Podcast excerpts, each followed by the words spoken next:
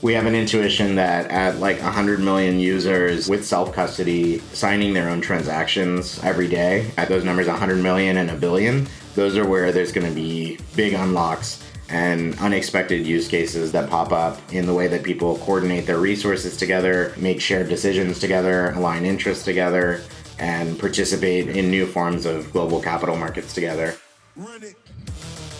Welcome to Analyse Asia, the premier podcast dedicated to dissect the pulse of business, technology, and media in Asia. I'm Bernard Leong, and one of the key challenges for Web3 is the speed of transactions and rapid development on the blockchain.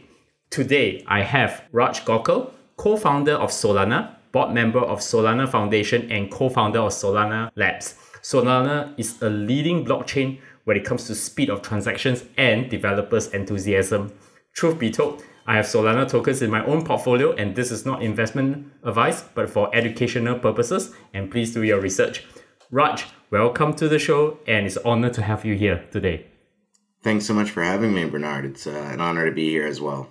Yes. So to start, we always dive into the origin stories of our guests. From reading and listening to your past interviews in preparation for this one, I know that you originally started in the healthcare space and then moved into the blockchain space, which is a really big jump. So, how did you start your career and end up becoming one of the co founders of Solana? So, my background was in health tech mainly. So, digital health was the term in Silicon Valley for the years between 2010, 2011 and and around 2016 there was a lot of venture funding a lot of new apps a lot of new hardware and programs that health insurance companies started to deploy. And i think a lot of the the theses that were put forth at the time were there would be personalized healthcare there would be device and hardware enabled healthcare healthcare would become a lot more consumerized so it would feel more like the type of technology that we'd seen in media and entertainment and and and the purchasing decision for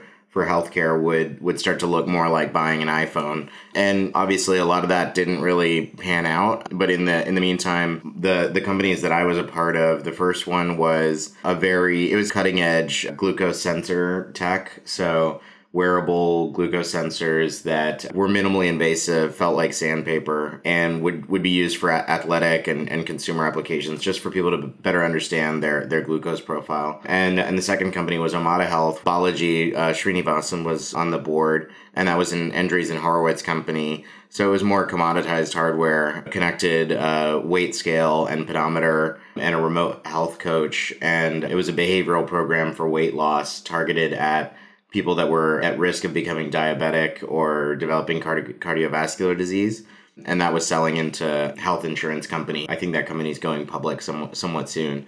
So the connection there was a highly regulated industry that for a long time wasn't really touched by technology. When I was there, and, and I think this is still the case, a lot of communications in the healthcare industry that are mission critical end up going through fax machines. And I think a lot of people looked at the healthcare industry and maybe education, Coursera and, and Udemy and other companies were looking at making education a lot more digitized and rebuilding business models there for a tech first world and finance as well. A lot of companies were moving into finance. These heavily regulated industries were trying to pull off what Uber had pulled off and Airbnb had pulled off and PayPal, where these industries were getting rebuilt really quickly by delivering a value proposition to users that was obvious in retrospect and undeniable and one where regulations and consumer behaviors reformed very quickly. I think in healthcare, what, what ended up happening was the, the regulators, so the FDA and, and other regulators, and then the incumbents, so large health plans, really pulled all the strings in this $12 trillion industry. And anything that you wanted to get done as a technologist, you really needed their permission.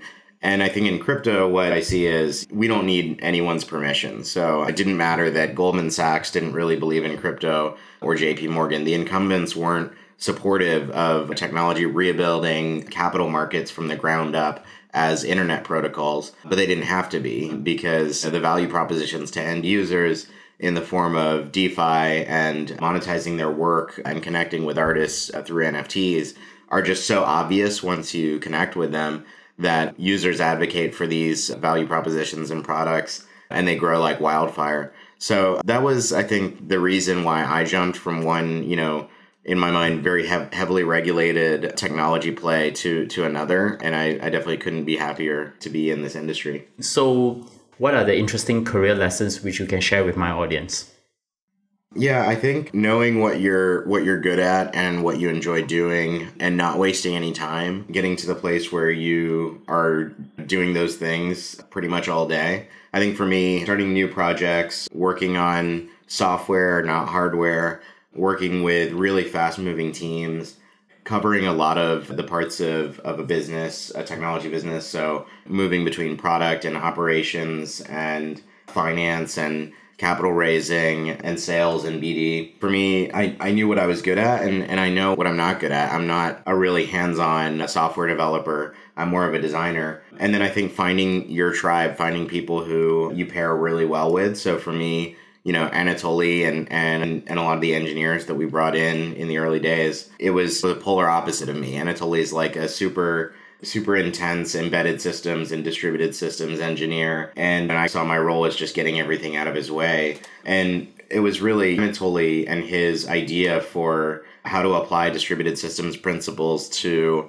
blockchain to solve the scalability problem that gave me the catalyst to make that jump into into crypto. I had you know, followed Ethereum and followed Bitcoin and followed followed the ICO boom. But I was still ready to to play out a couple more theses in digital health until I reconnected with Anatoly.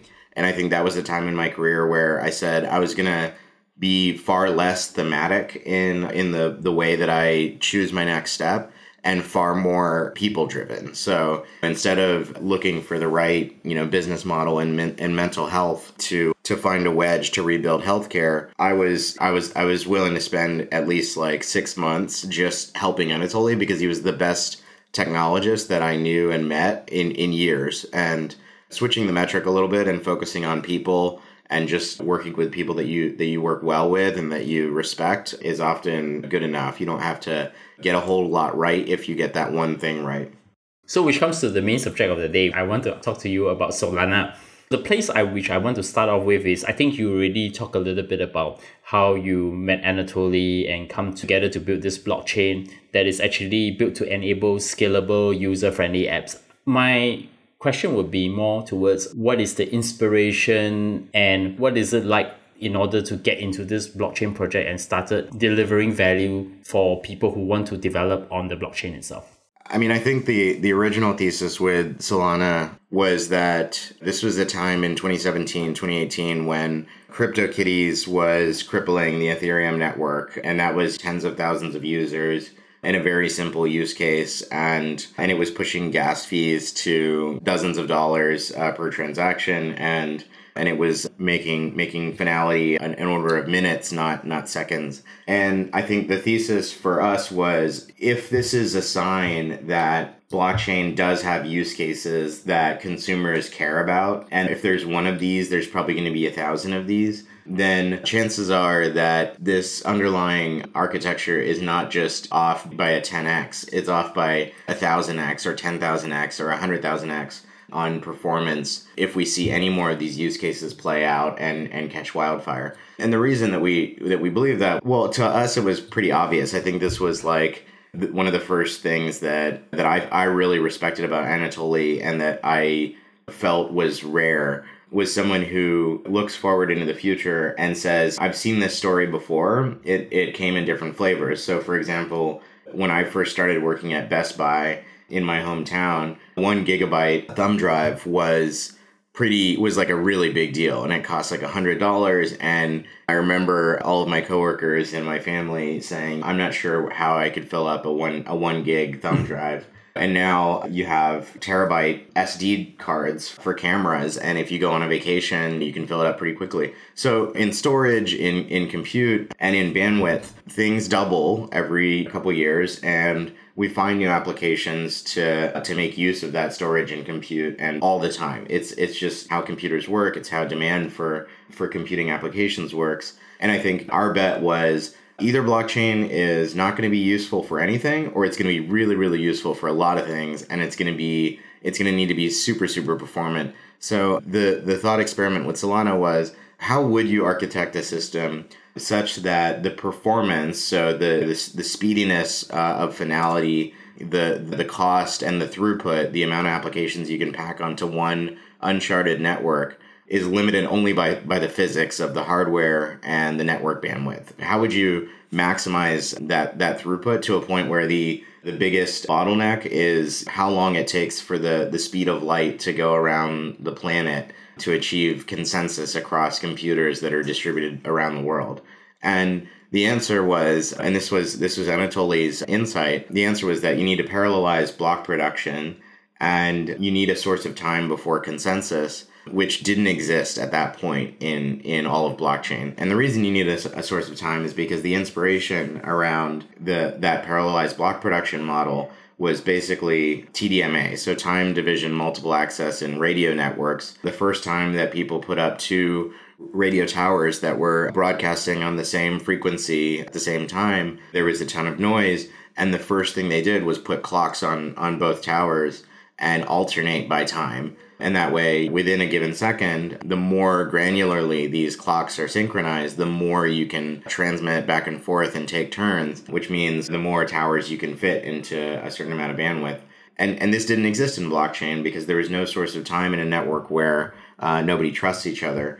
So Anatoly's big insight was you can create that source of time if you loop a SHA-256 hash function over itself in a way that can only be done on a single core. It can't be parallelized. I think of it like an hourglass that's filling up with every of that of that recursive hash function, and that that gives you a source of time that's synchronized across the network that then you can build the equivalent of TDMA on top of. So Anatoly reminded me of, of, of, like Elon Musk when, when he asked the question, how much could the, the the metal, like the, the raw materials possibly cost to build a rocket? And instead of where everyone else was going to Russia and buying used rockets, Elon asked the question, how much would it cost to just build one ourselves if, if we could make the manufacturing capabilities? And so I like that approach. I think that's like a, a really good one if you're if the main thing you're trying to do is is compete on something like cost. Um, going down to physics is a really good idea and yeah that was that was the inspiration and i think obviously anatoly is the right person to do that because he's got decades of experience in distributed systems and and embedded systems and he's built these wireless networks that that use these principles so from that point it was just a matter of getting enough of an engineering team in place to, to actually build the thing that's a pretty interesting inspiration in how you all think about it. It's just like when people today talk about 5G, you know, my text and my audio is loading very quickly. There's no change, but then oh, I just have to ask them, try downloading something from Netflix in one gigabyte. It should be pretty fast. And then new applications will show up. So fast forward to today what is the vision and mission of Solana? Along the way, I, I think it hopefully is pretty obvious that the whole goal wasn't just to make faster crypto kitties. I, I think when we started to ask what the the killer use cases were going to be, because in 2017, 18, pe- people really constantly were almost making fun of us, saying nobody's going to need this type of throughput. It could be decades before anything reaches that level of adoption. I think our our thesis to begin with was that this DeFi would be incredibly useful in a in a high performance environment, and that things like an on chain Nasdaq or Coinbase, so a, fully on chain central limit order book, could only exist with this type of performance, and those things exist today. So Serum is an on chain central limit order book where every bid and ask and cancel is an on chain transaction. So it's a censorship resistant public exchange order book for, for any asset. That's pretty powerful and it exists today. But I think if you take that vision forward, you can imagine that every asset can achieve price discovery on chain in that type of order book environment. Or if it's a low liquidity asset, you can have AMMs that share liquidity with that order book. That also exists today in DeFi on Solana. But I think the vision is that any asset that has a price, which is really everything, can achieve price discovery the fastest and the most efficient way on this global financial internet that has been built. And and that price discovery can propagate you know through the world at the speed of light. So if news in in china should affect the the, the price of silver th- then people across the world will both learn about that news event and see uh, a difference in the global price of silver propagate at the same speed, which is the speed of light around the Earth. And this is powerful because I think in textbooks we try to behave as if there are global efficient capital markets for every asset but many many assets are far more liquid and, and their markets are far more efficient than others and so i think part of the solana vision is the idea that every market can become efficient to the limits of physics and that that's important and that you can build things on top of that what do we think we're going to build on top of that? I mean, I think we're already starting to see that there's a, a free global uh, open market for creative work. So digital art, collectibles, and and user generated content all are starting to find markets where anyone in the world can be on the other side of valuing and buying and owning these creative works. And I, I think what's going to happen is there will be billions of artists that are creating every day and, and actually monetizing their work.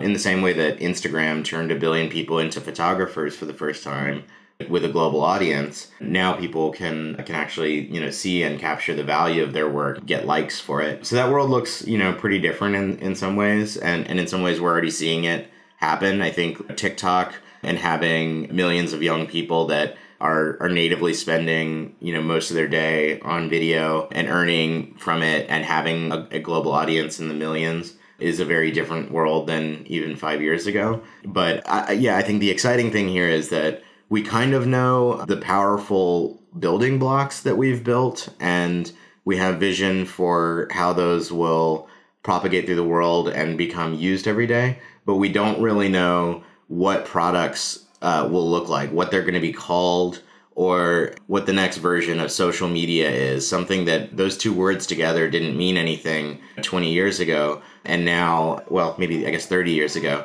But now it's it's it's like as uh, commonplace as as water or bread. I think what we're excited about is a world in 10 or 20 years where there are very commonplace products that make use of this this fabric, this financial internet that's been created that we can't really predict yet. So, can you talk about your current role in the Solana Foundation and Solana Lab and what's your typical day like?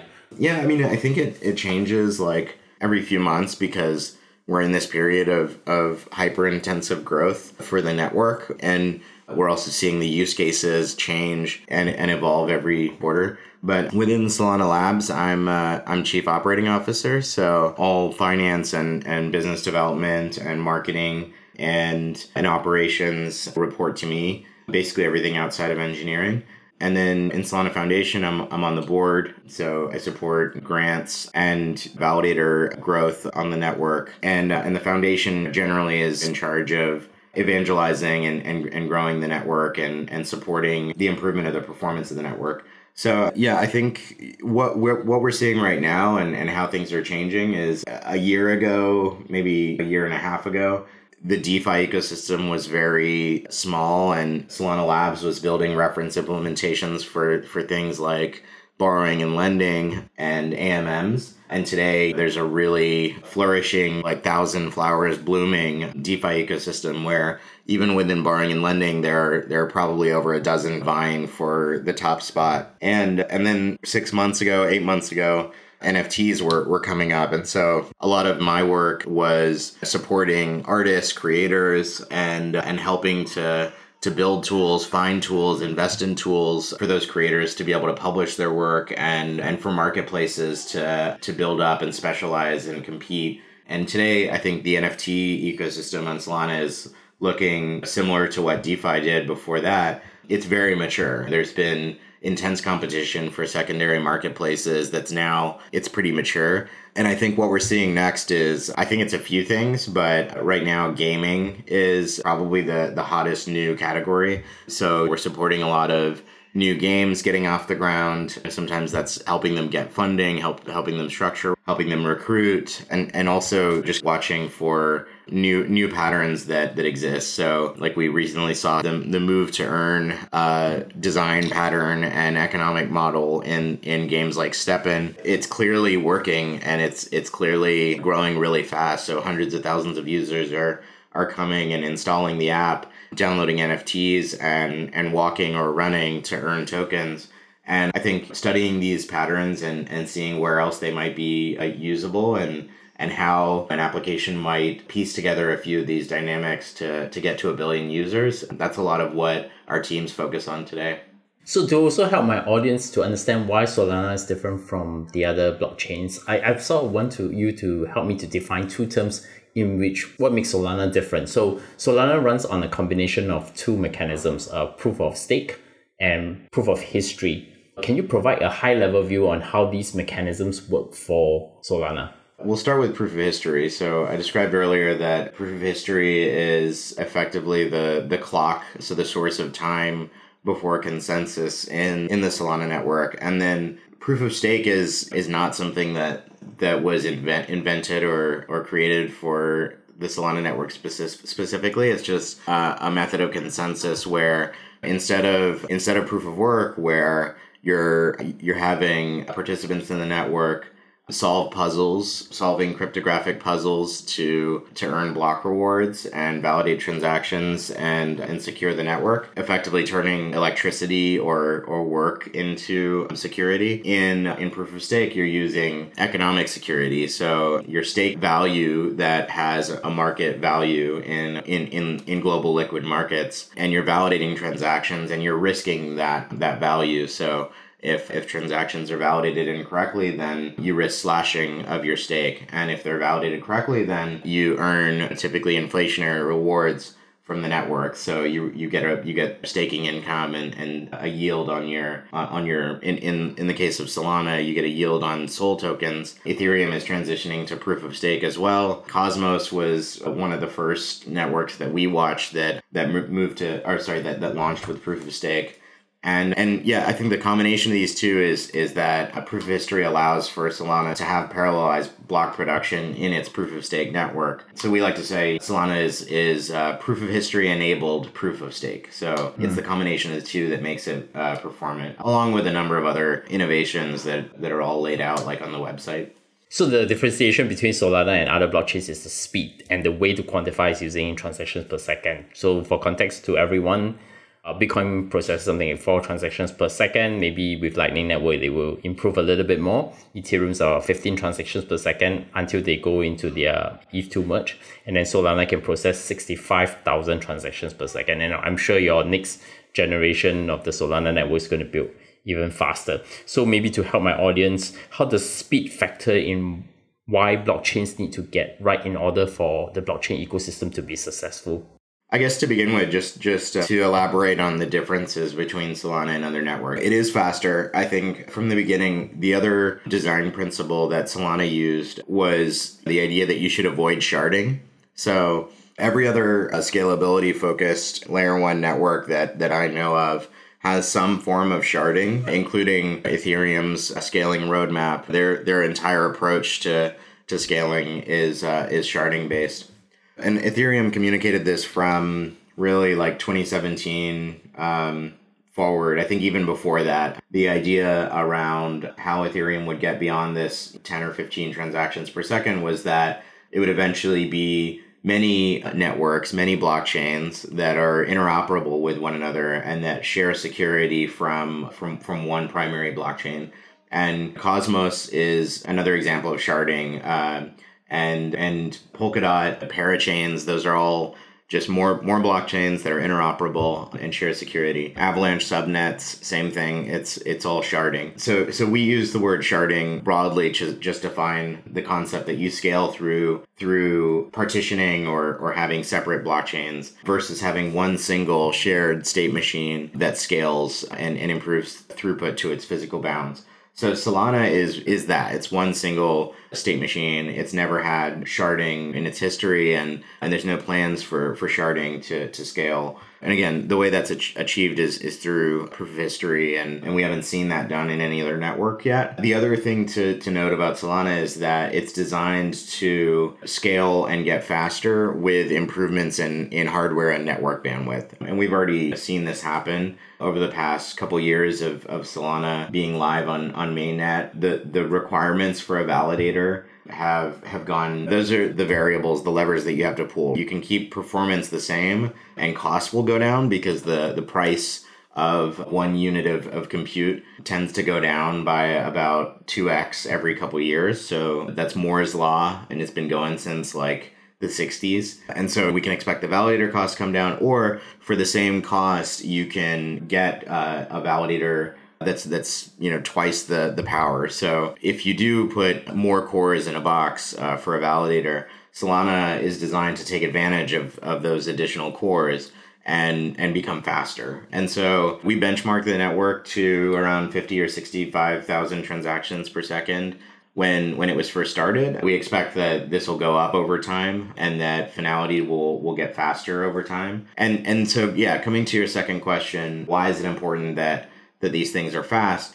Well, if you if you think about the example that I laid out earlier of an on-chain central limit order book where every bid and ask and, and cancel is a transaction. That's just not possible. So it's it's it's not possible without a scalable blockchain that can process a lot of transactions fast. But it's also you need finality. You need for a guarantee that very quickly these these bids and asks and cancels aren't going to be reversed in any way because even a bid even if an, an order doesn't clear technically the the company or the balance sheet that's putting that that transaction on the chain is putting capital at risk. Even if nobody fills it, that capital was at risk for the time that the bid was open. And and you can't actually put capital at risk and, and reap the rewards of it if if you don't have fast finality. For end users, it's it's it's similar. So I think um, we're very early in scratching the surface on end user applications that that take advantage of this performance in in really innovative ways. But our intuition is that there are going to be user applications that just need for an on-chain transaction to feel like a mouse click or to feel like a like a swipe or a gesture and you're going to have users constantly generating transactions there are some examples of, of applications that that need this so audius is um, is a an on-chain version of Spotify. It's a music streaming platform where royalties get paid out instantly to to artists. It's censorship resistant, so it takes advantage of Solana and Filecoin IPFS to to have all of its artists works on chain and, and on Filecoin in a way that can never be deleted. So this is important because a lot of their users and artists came from SoundCloud where years of, of music was, was built up, remixes were made, people were building off of each other's work, users built up their whole playlists out of these songs. It was where their entire music library lived. A lot of people's identity formed on in these communities. For some people that one of the most important components of their identity was that they had this one song that remixed another song that got 10 million listens and then one day the record labels came and and basically wiped a, a, whole ton of all that work away. And the justification was that 10 remixes ago, a song might have had a fragment of a, a sample of another song. And I think everyone assumed that the social contract between record labels and and users and artists was such that this was all beneficial to the music industry and that it would persist. But because it was a centralized service and it wasn't censorship resistant, a lot of that that work and identity got wiped away really quickly. So Audius doesn't, you know, suffer from this problem because even if Audius were to get shut down as a company tomorrow, all of the music would still exist, all of the playlists would still exist, everyone's identity would still exist because every time you click a like button on a song, every time you add it to a playlist, every time you even listen to a song, just the count of that that listening is an on-chain transaction on Solana and and that's not possible if you don't have this type of performance where transactions and blockchain activity can fade into the background and just feel like a simple database entry and we didn't really predict that that was the type of use case that would exist 4 years ago when we started building this thing but we knew that something would need censorship resistance and something would need to feel like centralized services and be able to compete with something like Spotify. We just didn't know it would happen that fast. And now Audius has over 6 million users and they love it. And the artists are getting paid way more than they did on Spotify or elsewhere. And again, I still think we're at the very beginning of seeing use cases like that that use this performance. And, and this is interesting that you brought up Audius and also be, other than setting the foundation for the blockchain technology itself, one of the things I've seen in the last year Solana broke up with more and more developers adopting the technology to build decentralized apps or dApps, we call it. For example, I think you mentioned just now FTX uses Solana to build Serum, the high speed non custodial derivatives exchange. I'm very curious. Have you seen any recent interesting applications from the Solana ecosystem that most excites you? Every day, honestly, we we see stuff that wasn't built before. Um, and I think in DeFi, there's there's continuing to be just an explosion of, of new DeFi primitives, and I, I think that that space is almost moving too fast for me to keep up with. In NFTs, I think we're starting to see more more music NFTs. We're seeing on chain entirely on chain games like like Laddercaster that that effectively anyone could build a UI to, and all the all the all the game logic is on chain. I think within gaming, we're also uh, starting to see games that are built from the ground up to be fun and and encourage user generated content in a in a very native way. So users able to intuitively build castles and houses and vehicles and weapons and clothes within the game through crafting mechanics similar to, to Minecraft but the twist is instead of chopping down a tree and just getting some useless in game wood commodity, you're getting wood tokens that have real on chain representations that are trading on, on real exchanges that you can go buy more of um, in a global marketplace. The game is built from the ground up to be really in- intuitive to export NFTs based on user generated content. So you can easily select a shirt that you created, a weapon that you created, um, a vehicle or or or a sculpture or a piece of art or uh, or or a dwelling and export it immediately to NFT marketplaces. Go and be able to purchase that NFT, import it into your zone, and then and, and, and use it, or even break it down for its raw materials. So I think this is going to be really exciting in, in gaming. It's it's not just GameFi, which I think we've seen on in, in use cases like DeFi land where you're farming tokens and um, and depositing them in, in DeFi vaults by, by moving things around a farm, sort of like Farmville. This is like GameFi on crack. It's it's like literally every in-game asset is an NFT or a token. So I think I think that's going to be really powerful. That game is called Biomes, um, and it's built by the former director of engineering from Instagram and some really killer designers and engineers. So super excited about that one. I understand that Solana Pay is recently launched. How does it work and what does it benefits for the broader ecosystem and also to the rest of the world? You know, it, I think it's an obvious play at something that we knew Solana was going to be useful for from day one. So the performance of Solana, uh, I guess I haven't mentioned it yet on this interview, but it's it's like 10 or 20 bucks for a million transactions is a cost of moving money around on, on Solana. So this is already effectively the cheapest means in the world for moving money reliably with instant settlement and and quickly. So block times are 400 milliseconds.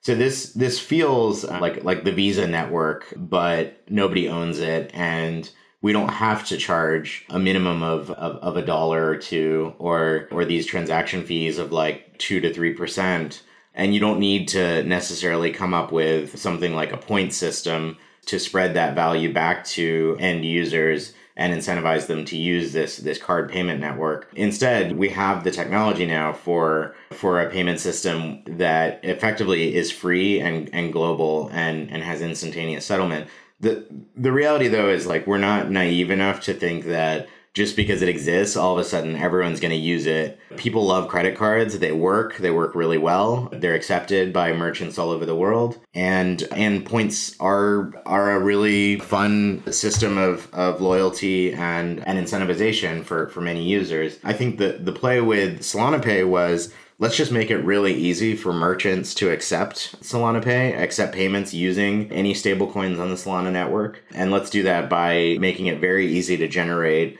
QR codes that that instantiate a, a transaction for a given purchase and then and then make sure that any effectively any wallet that that accepts Solana SPL tokens and supports the Solana network can easily engage in that transaction. So Right now, Solana Pay is a merchant checkout screen that, that, that anyone can, can launch in, in a couple lines of code. There are hundreds of merchants that have already adopted it. So you can you can go and buy coffee in, in certain places. You can buy desks and office equipment online and you can obviously buy NFTs and digital goods and it's spreading in a in a pretty organic way and people are using it for different use cases like if you do buy a, a pair of sneakers you, you, you do have this on-chain receipt now. And so does it make sense to give give the purchaser a digital pair of sneakers alongside it so they instantaneously have an nft that commemorates their purchase and gives them a digital twin?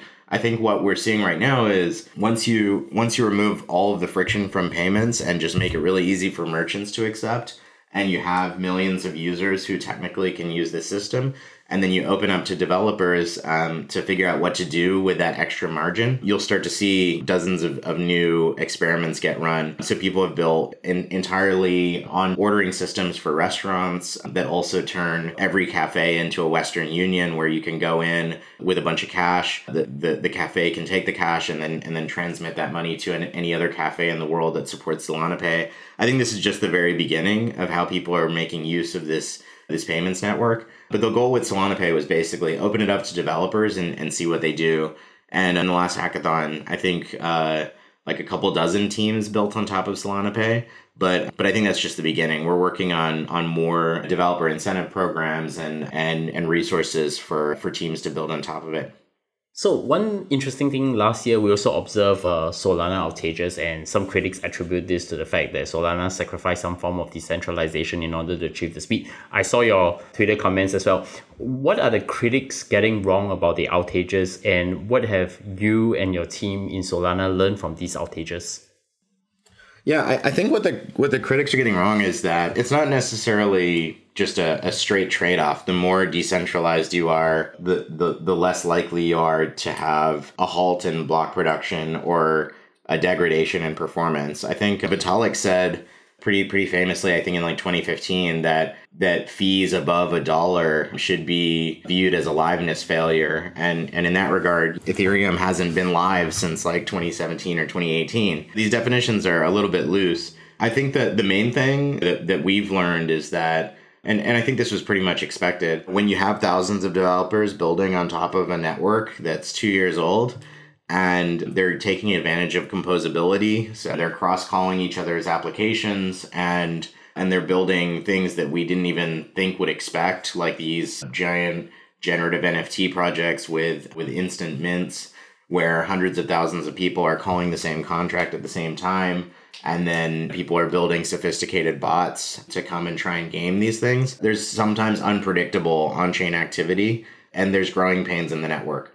So there have been two actual outages, and then the last one was in September. And and since then, there haven't been any outages. It's been more degraded performance. So ping times have gone up, and some users have have have seen failed transactions in these times when really intense IDOs or NFT drops are happening. And I think it's worth noting, like the demand is going up over time. So every month we're seeing hundreds of thousands or, or millions more users coming and then the performance degradations are going down in frequency. So I think the problem's getting better over time, but I think one of the things that we've learned is that even one failed transaction for a user is is too much because if one failed transaction causes one user to go on Twitter and say, "Hey, I think the network's down because I just had a transaction that wouldn't go through." Then that's that's a big reputational hit. And it turns out you get asked on every podcast for the rest of the year what's going on. So so i think obviously we're not satisfied. Like the the core engineering team and all the core engineers that contribute to the solana repo are are not satisfied. I think they're working around the clock to to improve network performance in times of congestion. There's a, a bunch you can read out there about implementing QUIC as part of Solana. These t- these changes take a little bit of time to propagate, so they need to soak on testnet for a few weeks. If, if we if we find anything, any issues, we need to push further upgrades, and then they get moved to mainnet very slowly because any big changes you want to really battle test before rolling them out to the global network. But we're getting pretty close. We're a few weeks away from some pretty fundamental fixes. Mm. And also, then there's the cybersecurity hacks as well in the crypto world. I think now state sponsored target attacks, like for example, the recent Ronin bridge hack that causes uh, Sky or Axie Infinity like 500 to 600 million dollars. And also, there was a Solana hack that happened previously. Now, the word on the street is that it's on the security of cross chain bridges. What do you think about these hacks, and what is are the steps that are taken by the Solana team to think about improving security of cross-chain bridges. Obviously, the, the network itself is extremely secure. So, can we still trust these bridges industry wide? I think the the important thing to know about, um, let's say, like the wormhole exploit was that that's a, a smart contract exploit. You know, just like the the type of exploits that you see on Ethereum in DeFi and and the ones that are unfortunately fairly commonplace across all of crypto. Smart contracts that hold large amounts of funds often become targets. And if there are any exploits possible, then it's it, it tends to be just a matter of time before before the actual exploit happens and there's a theft of funds. But these are these are not consensus bugs, they're not hacks of the Solana blockchain itself. And and actually I think the the wormhole hack was a result of the exploit actually already being found by the world wormhole team and then in the way they communicated it over GitHub as they tried to fix it, it, it brought the exploit to light and someone was able to make use of that information before the actual fix propagated. So I think what what we have learned as an industry is that bridges are only as secure as the smart contracts that compose the bridge and that these smart contracts are going to be incredibly valuable targets and they need to be audited and built in a doubly secure way. So I, I think probably this this last round was a, a valuable lesson. I think bridges are, are also incredibly useful in this in this multi-chain world that that sprung up very quickly. I think a lot of teams built bridges as fast as they could, as securely as they as they thought they could, and there was just some level of unknown unknowns that that had to play out. So luckily, wormhole exploit wasn't existential for the Ethereum Solana connection, and there are multiple bridges as well. So I think users have choice, and it tends to be that once an exploit happens, it doesn't it doesn't tend to happen twice. So the developer community is growing for Solana globally, specifically for Asia Pacific, where I'm based what are you most excited about in my region with regards to the adoption of Solana? Yeah, I mean, I think we just saw a really intense renewal of interest in, in let's say, like Vietnam, where I think the the thing that excites me most is not just when users show up, but when core developers and validators and and application developers and investors, like the whole full fledged ecosystem with all those personas springs up in, in a region and it's somewhat self sufficient. So you have validators and core developers that really understand the network and are super technical and have been with it for a while. You see those people advising and, and working with and unblocking application developers that are acquiring local users for local use cases. And then you have capital pools from local investors that often made their money in crypto, built their own uh, proprietary funds, or were able to raise capital based on their track record of investing. And I think we're starting to see that in in Vietnam, in in China, in South Korea, in Philippines, where else? I mean, really everywhere. Like this is why we've we've been doing things like the hacker houses, even though these these local ecosystems are, are growing organically and evolving on their own. What we try to do is take the the developers that have been in the, the Solana ecosystem for the longest, whether they're from Europe or, or the US or or anywhere else, and and bring that global community together even just for one week in in these so i think the latest one in in vietnam it was practically self-run but but we're to see more hacker houses in in asia i think to to bring the global community together and and then after after we leave, hopefully the the the economy there and, and that, that ecosystem is a little more vibrant because we had OG like core Solana developers and folks like Bartosz and Jordan come through and and help unblock people a little bit more. So my final question, what does great look like for Solana in the next five years? I think within five years it's possible that that we see a billion users transacting on chain daily and, and maybe as many as a million developers. Maybe that millionth developer is not building the next Serum. Maybe they're they're even just doing like a, a light deployment of, of their own NFT store. But I, I think those numbers seem possible to me. And, and I think we have an intuition that at like 100 million users with self custody signing their own transactions every day at those those numbers 100 million and a billion those are where there's going to be big unlocks and unexpected use cases that that pop up in the way that people coordinate their resources together, make make shared decisions together, align interests together, and participate in new forms of global capital markets together. And I think, yeah, within the next five years, it seems possible because some of these breakout applications today are are getting to hundreds of thousands of users or millions of users pretty quickly. And then there's like a natural